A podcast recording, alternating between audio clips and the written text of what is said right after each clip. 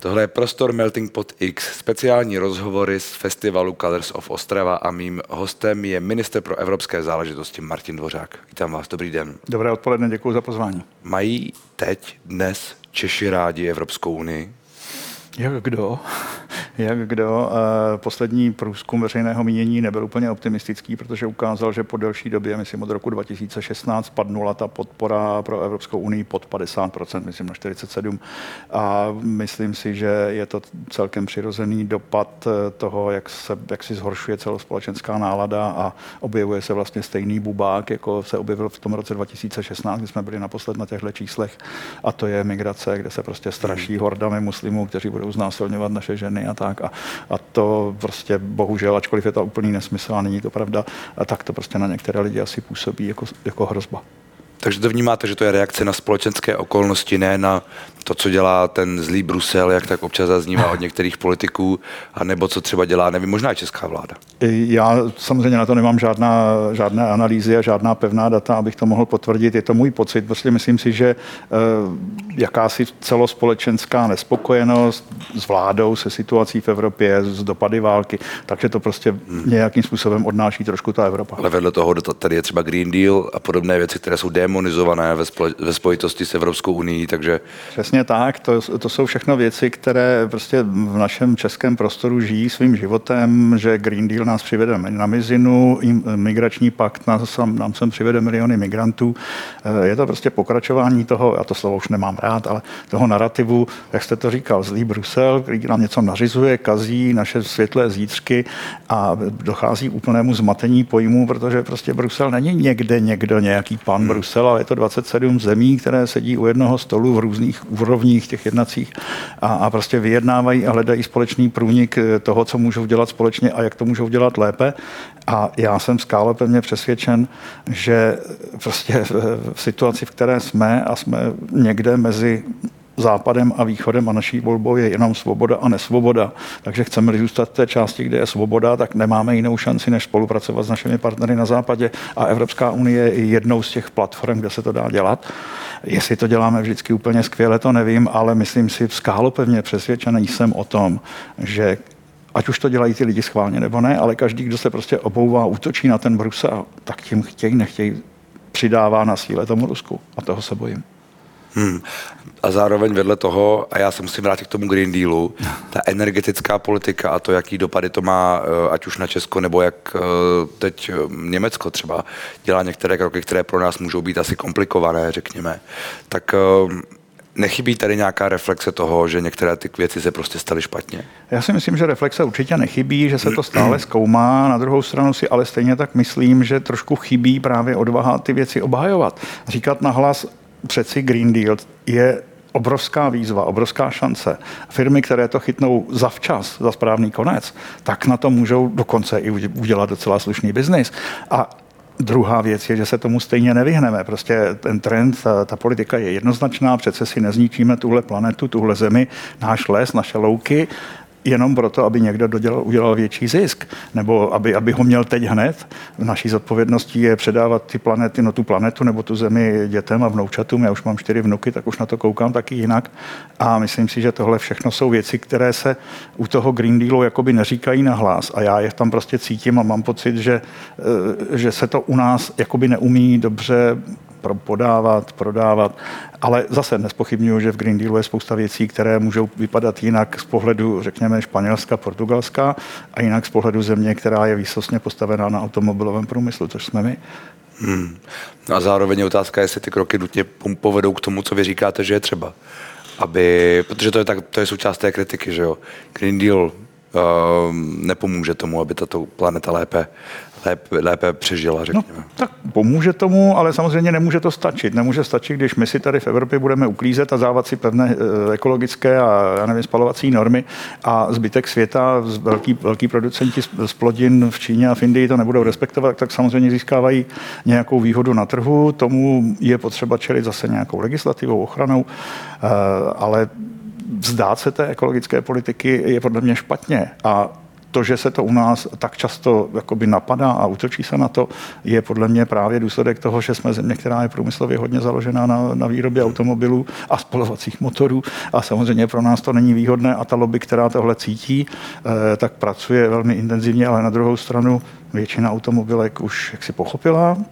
Já vím, že Green Deal není jenom v automobilkách, ale zase mm, eh, obnovitelné zdroje. Stejně to tak skončí.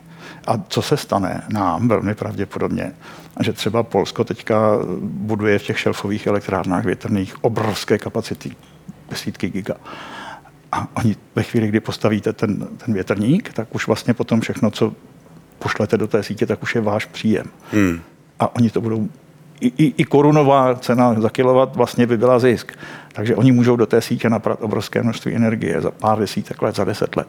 A co myslíte tou naší energii? No a neujíždí nám už v tuhle chvíli opravdu vlak. Já se bojím, že ulí. A, ať už v obnovitelné energie, nebo v tom, že uh, Volkswagen, jestli se nepletu, oznámil, že Škoda bude něco jako výrobce těch, těch starých těch Když to starých chcete, tak si tam, já jsem teda četl nějakou reakci, že to takhle není. Nakonec to tak nebude. Že to tak nakonec nebude, ale když jste řekl, ujíždí nám vlak, já si myslím, že nám opravdu hodně ujíždí a že to je vlastně svým způsobem určitě nejenom, ale důsledkem právě toho euroskepticismu, toho odmítání všeho, co přichází, co se dá pojmout jako výzva a u nás řekneme, ne, tohle my tady nechceme, my to tady takhle máme rádi. No a, no a v tom případě dělá stát, vláda dost pro to, aby to lidem vysvětlila, nebo to je asi úkoly vašeho ministerstva. Asi když tady vedeme tu debatu a konstatujeme ten současný stav společenského vědomí, eh, tak to neděláme dost dobře. Je otázka, co a jak bychom měli dělat líp. Nejste první, kdo se mě na to ptá. Já jsem si to dal hnedka při svém nástupu jako jakýsi hlavní úkol, udělat něco pro to, aby se Evropa byla, jak si, aby byla u nás vnímána líp. Eh, za ty dva měsíce se to teda moc nepohnulo, a, ale já v tuhle chvíli už se opravdu, já jsem tam pak teprve dva měsíce a rozkoukávám se a hledám témata a nástroje, kterými bych mohl oslovit lidi, kteří dneska si myslí, že je to všechno špatně. Hmm. Eh, chci mluvit o budoucnosti, chci mluvit o tom, co by Česko mohlo v budoucnosti díky spolupráci v Evropě mít, což jsou, já nevím, uvědomme si, že ležíme na mapě opravdu uprostřed. Je to naše velká bytostná výhoda, kterou nikdo jiný nemá. My jsme fakt v prostředku. A když se podíváte, kudy dneska jezdí rychlostní vlaky, tak Česko objíždí, protože prostě přes nás se jet nedá, trvá to díl, takže lepší si to obět. Měl jsem teďka rozhovor s jedním podnikatelem, který má skvělý podle mě vize a říká, že by se, když budeme už budovat ty vysokorychlostní tratě, tak i současně s nima se dá podpořit, pod, pod, podkládat eh, rozvodná síť na tu energii, takže bychom už nebyli závislí ani na té naší z eh, uhelných elektráren, ani, ale mohli bychom kupovat tu z toho Polska a za to bychom ji rozváděli přes naše území po celé Evropě.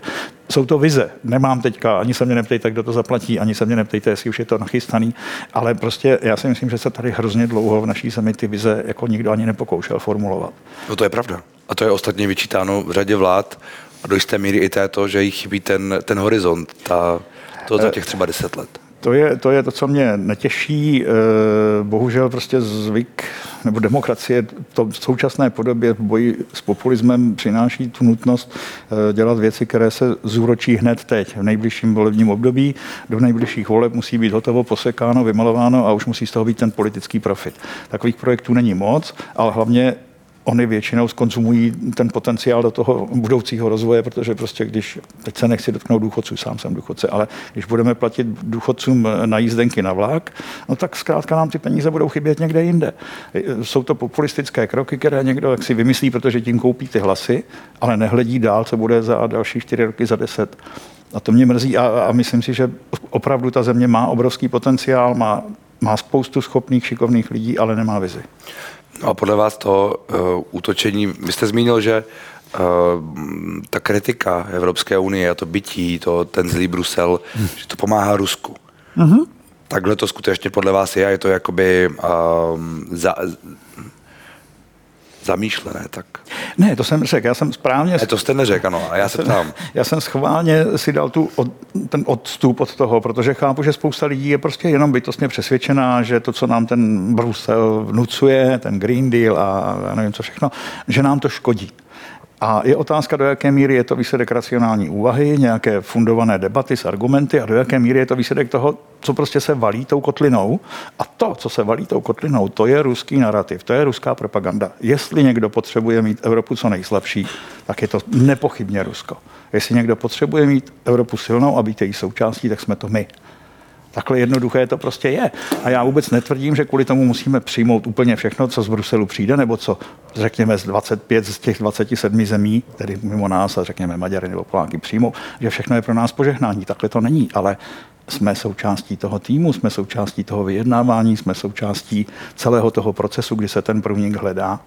A východiskem vždycky je a musí být podle mě ta, ta společná jednotná eh, síla, protože eh, já jsem to taky říkal v souvislosti s Ukrajinou xkrát, jestli Putin s něčím nepočítal, tak to bylo to, jak dlouho Evropa vydrží pohromadě. Protože samozřejmě v každé zemi jsou nějaké obchodní zájmy, každý by rád s Ruskem dělal biznis, protože se to vyplatí, protože to je velký trh a protože tam zkrátka ty podmínky jsou takové specifické, když to řeknu slušně. A to znamená, že Rusko nutně potřebuje, aby se jednota Evropy začala drolit. To znamená, každý, kdo dneska říká všecko špatně, Brusel špatně, Němci špatně, Francouzi špatně, jediný kamarádi jsou Maďaři a Poláci, tak v podstatě, i když asi netuší, ani nechce, ale prostě nabíjí tomu Rusku. Hmm. A um, Máte, máte pocit, že se skutečně ta situace třeba i zhoršuje v souvislosti s tím, jak ta válka pokračuje, že ten, ten narrativ zesiluje, protože to, že by měla tato vláda dělat například něco s dezinformacemi, byl tu jakýsi akční plán, který nakonec padl pod stůl a nikdo ani moc neví, jak reálně vypadal. Teď to v, tu, v tuhle chvíli to vypadá, že tu žádný plán boje proti dezinformacím není, někdo říká, že není potřeba, někdo říká, že ano. Jak se na to díváte? Eh, plánů na boje s bojem s dezinformacemi je několik. Bohužel zase nemá je tak vláda úplně utříděné a řekněme, než kvůli, že už bychom byli u toho, že bychom je mohli implementovat. Vy jste říkali, jestli se to zhoršuje nebo nezhoršuje. Já se obávám, že se to zhoršuje. A jako příklad bych uvedl Slovensko, kde prostě vidíme, že asi jsou pod větším masivním tlakem a možná jsou taky jaksi otevřenější k té, té ruské propagandě, ale prostě to, kam se dneska politicky sune Slovensko, je pro mě docela velkým varováním. Jednak protože mám Slováky rád a mám obavu o tu zemi, ale hlavně je to pro mě jaksi špatný příklad toho, jak by to mohlo fungovat u nás a jak to může po příštích volbách zafungovat a kdo z toho bude profitovat. Eh, co se týče těch dezinformací a bojí, boje se s nimi, to je, já s tím se přiznám, mám sám taky trošku problém. Hmm. Jakýsi morální, etický. A to je to, kde končí boj se dezinformací, kde začíná cenzura. My jsme v téhle zemi zaplať pámbu velmi citliví díky naší zkušenosti s komunismem na jakékoliv sahání na, na lidské svobody a na svobodu projevu a tak dále. V 90 to vy nemůžete pamatovat, ale to byla opravdu... Já to pamatuju dobře. to bylo opravdu, to byla smršť, prostě tam to se mohlo úplně cokoliv a všichni jsme říkali, to je skvělé.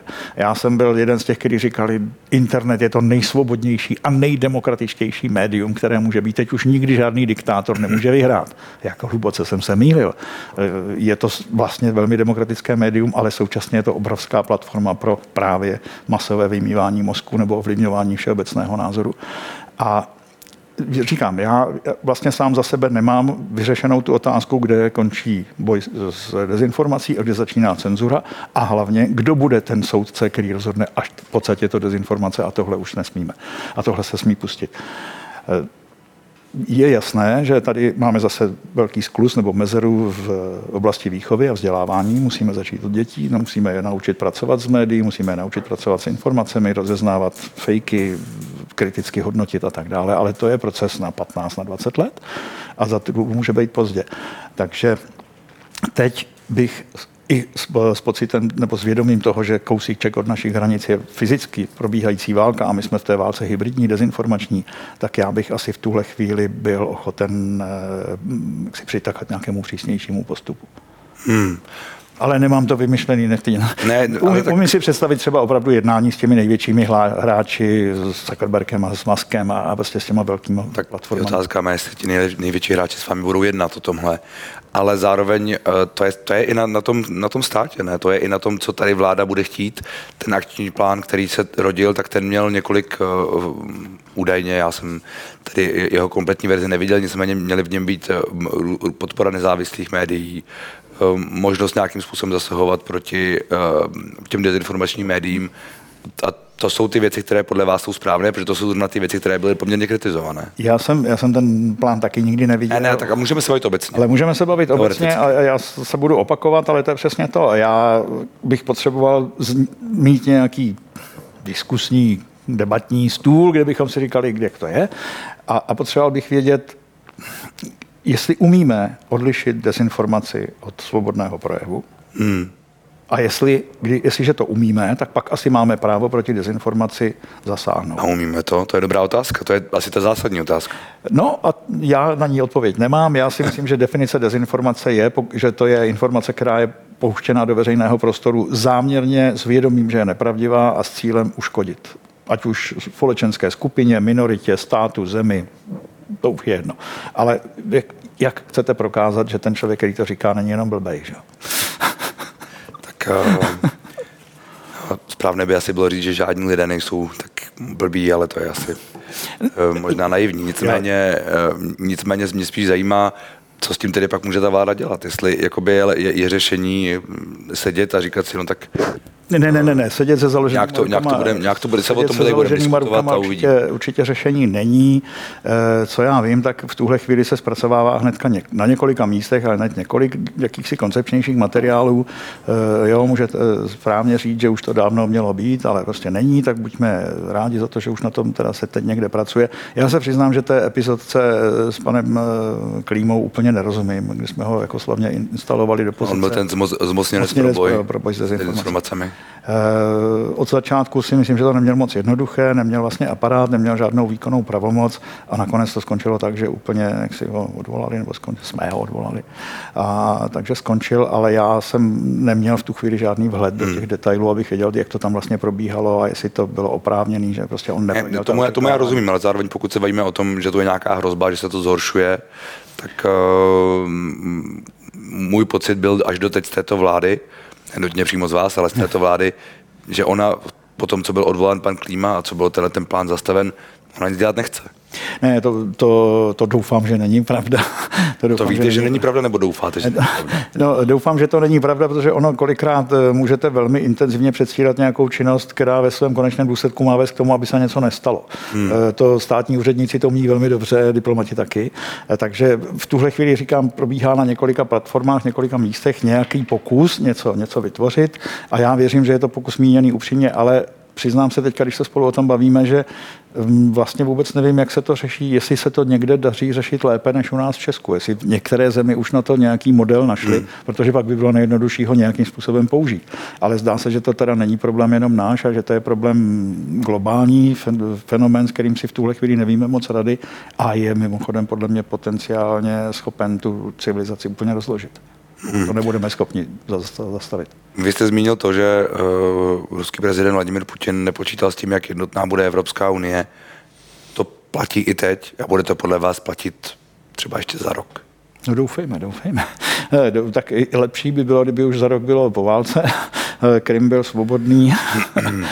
Nevím, jestli se to může stát, přál bych si to, ale pokud za rok po válce nebude, tak já si sám za sebe jako občan, člověk, politik neumím představit jiné řešení, než že nemůžeme akceptovat žádný sebe menší dílčí úspěch Putinův, protože sebe menší dílčí úspěch kodifikován nějakou mírovou smlouvou, by znamenal jediné a to, že Putin by dostal tu zprávu, kterou chce. Může, když se chováte dostatečně dlouho, brutálně, bezostyšně a porušujete všechny normy, tak prostě získáte to, co potřebujete. On pošle ten zkaz domů, podívejte se, jaký já jsem velký car, dobil jsem kus Ukrajiny a nezastaví se. Bude dalších pět let sedm let zbrojit, nabírat vojáky a bude dál pokračovat a bude znova a znova zkoušet, kam až hmm. dojde. Viděli jsme to v Abcházii, v Osetii, v Podněstří, viděli jsme to na Krymu a viděli jsme to na Donbase a vidíme to teď znovu. Jestli zopakujeme stejnou chybu, tak si koledujeme o malér. Ale tohle je něco, s čím mám pocit, se trochu počítá. Že v nějakou chvíli uh, bude nějaká čára někde potenciálně, kde se tedy ta válka zastaví a tam to možná skončí. A možná, že Vladimir Putin, respektive Ruská federace, nějaké území získá, nebo si ponechá ten Krym, nebo něco podobného. Znova říkám, já sám za sebe, jako občana, jako politika, jako člen vlády Česka, si neumím představit, že bychom se s tím měli smířit. Na druhou stranu je jediný subjekt na světě, a to je Ukrajina, který může říct už dost. Nést zodpovědnost, kterou nese prezident Zelenský, že mu každý den přistane na stole výčet vojáků, kteří ten den zemřeli a ví, že každý den pro pokračující války znamená několik set zabitých mladých mužů, několik desítek zabitých civilistů, žen a dětí. To je strašná zodpovědnost. Ale na druhou stranu, znovu opakuju, jakákoliv slabost ukázaná, vyslaná směrem k Putinovi, znamená, že si koledujeme o to, že to, bude, že to hmm. začne za pět let na novo. Já jsem v poslední době asi po třetí říkám to samé, eh, že já si myslím, že nakonec to možná nebude vojenská síla, co rozhodne ten konflikt nebo tu válku na Ukrajině, že co to, to bude? být vnitřní problém Ruska. Vnitřní problém Ruska, takže ten režim... Že ten režim prostě bude implodovat, že se začne sám požírat se sebou, eh, že, že nebude schopen právě dát tomu ruskému občanovi eh, ten, ten pocit, že konečně něco vyhráli, že zase velká země, protože prostě zatím žádný takový signál nemají. A oni vydrží strašně moc, vydrží chudobu, vydrží prostě hlad, když budou mít pocit, že jsou velká země. Takhle tam funguje století. Ale když jim tenhle pocit začneme brát, nebo přestane jim to fungovat, tak to si myslím, že může být problém nebo důvod k velkým vnitřním problémům. A pak by možná i ta ruská strana mohla přijít na to, že pokračovat v té válce je sebevražda. Jak teď vypadá cesta Ukrajiny do Evropské unie? Dobře. Eh, Ukrajina nepochybně prokazuje svým každodenním bojem proti Rusům, proti okupantům eh, svoji, svoji vůli a odanost ideálům, na kterých, na kterých ta Evropská unie stojí, to znamená lidská práva, svoboda, demokracie, jakkoliv ty velká slova chcete pojmenovat, ale asi si jim rozumíme. Jsou to ty společné hodnoty, na kterých Západ funguje, země svobody. A tady mají splněno víc než většina z nás, který jsme přistoupili k Evropské unii předtím. Eh, překvapivě dobře si vedou v implementaci těch požadavků, které na ně Evropská unie klade v rámci toho přístupového procesu, to znamená implementují si nové zákony ohledně soudnictví, svobody, nezávislosti médií, lidských práv, ochrany menšin a tak dále. V tom myslím si, že jsou schopni si plnit to co, to, co se od nich očekává.